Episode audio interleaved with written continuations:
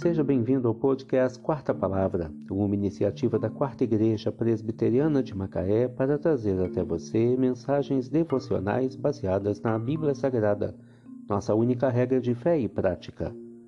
Nessa segunda-feira, 22 de agosto de 2022, veiculamos a quarta temporada, o episódio 291, quando abordamos o tema Contenda e Soberba Problemas à Vista.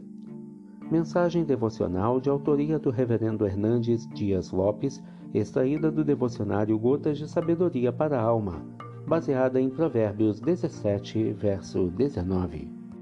A contenda e a soberba pavimentam o caminho da queda.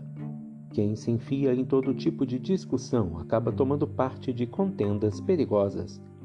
Há indivíduos que não apenas se envolvem desnecessariamente em conflitos, mas amam a contenda buscam-na com sofreguidão. São pessoas que atraem rixas e provocam tempestades onde quer que estejam presentes. Quem ama a contenda, ama também o pecado, porque uma contenda sempre desemboca em sentimentos amargos e eventos desastrosos. O outro elemento gerador de ruína é a soberba. Quem vive se gabando está correndo para a desgraça quem faz alta a sua porta facilita a própria queda, pois a arrogância é o prelúdio da queda. A soberba é a sala de espera da ruína. Quem soberbamente anda de salto alto, olhando os outros de cima para baixo e exaltando a si mesmo, será humilhado, pois a altivez precede a ruína. Os que se exaltam são humilhados, pois Deus resiste aos soberbos. Deus dá graça aos humildes. Ele exalta os que se humilham.